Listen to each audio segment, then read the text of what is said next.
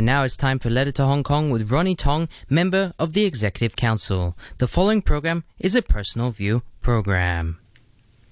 Is political reform a penicillin for our current pains? Let's not be pedantic about it. The Fugitive Offenders Bill is dead. No matter how one describes its current state of health, call it shelved, suspended, or withdrawn, or what you will, the fact of the matter is the government has openly acknowledged it will not bring it back without community consensus, and there is none at the moment, and certainly will not be in the near future.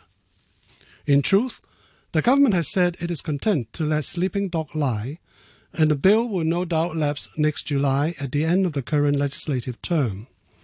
The more important and pressing question to ask is, what now? I don't mean whether and if any or all of the demands of those opposing the bill will be met to defuse the immediate crisis. That is the matter for the government to deal with. I'm talking about a more fundamental problem how to deal with the seemingly irreconcilable anger of the younger generation who turned out in force during those tumultuous days in June and on the 1st of July, and the profound distrust of the SAR government and the central government. Unless this problem is properly tackled, even meeting the demands of those opposing the bill will only delay the same or similar eruption of anger and distrust until the next controversy. No doubt, livelihood policies relating to the younger generation is an important issue. So is housing and employment, perhaps even education. All these can be addressed by different and perhaps more generous allocation of resources. But some are saying money cannot buy everything. They are saying core values and freedoms are perhaps more important.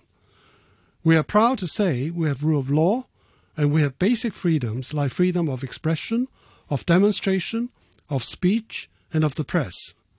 If so, you may be forgiven for asking, so what exactly is lacking? Answer is democracy, in particular Western style democracy. Since the last failure of political reform, we have the infamous Occupy Central and now violent protests against the Fugitive Offenders Bill, both moved mainly by young people. So that is what we need to address. If political reform is one of the main answers, then perhaps it would be instructive to first of all look at the basic historical facts relating to the last failure of political reform. Historically, several important facts stand out. First, there was no genuine dialogue, whether between the Pandemocrats and the SAR government or with the central government. Secondly, the Pandemocrats insisted there must be civic nomination of any candidacy of the chief executive. In other words, nomination must be done outside a nominating committee, contrary to what is stipulated in the basic law. The Pandemocrats also threatened to carry out Occupy Central if their demand for civic nomination was not met. Thirdly, the Standing Committee of the National People's Congress responded by a decision made on the 31st of August 2014, insisting on a rather conservative makeup of the nominating committee. The Pandemocrats did not take the August 31st decision kindly and went on to veto the political reform package. That is history. How do we progress from there? If we can progress at all? The first answer must be we must have dialogue. It is easy to say compromise is the art of politics, but if you cannot or will not even meet with your adversary, how will compromise come about? Yes, civic nomination and the 31st of August decision, respectively, are hard hurdles to overcome. But why do we need to resolve the core differences first before establishing a dialogue? Is says coming together and sitting down with one another not a better start?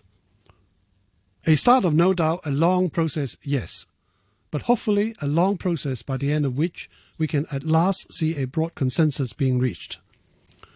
The second thing is there must not be any preconditions to any dialogue. There is no point in insisting on any preconditions like there must be a civic nomination or you cannot change an iota of the 31st August decision. Such preconditions will only kill the very thing we hope to see, the beginning of a meaningful dialogue.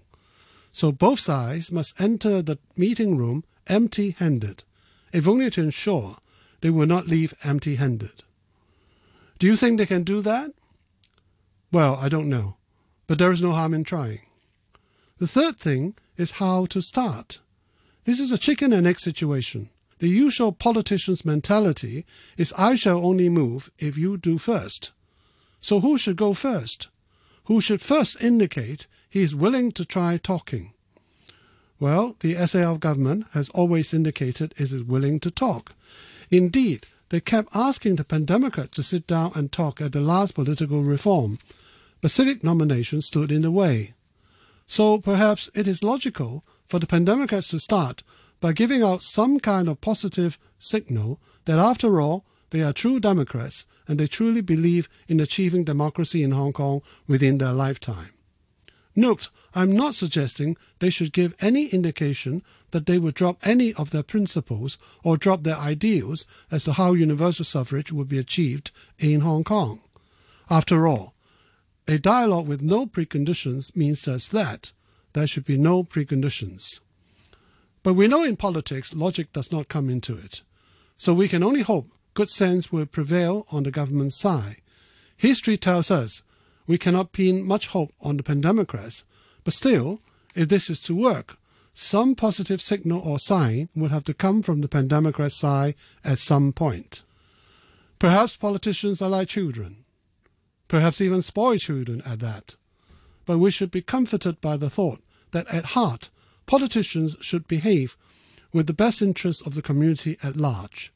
How best to answer the fervent wish of our young people and perhaps the vast majority of the people in Hong Kong, if not to achieve democracy in our lifetime.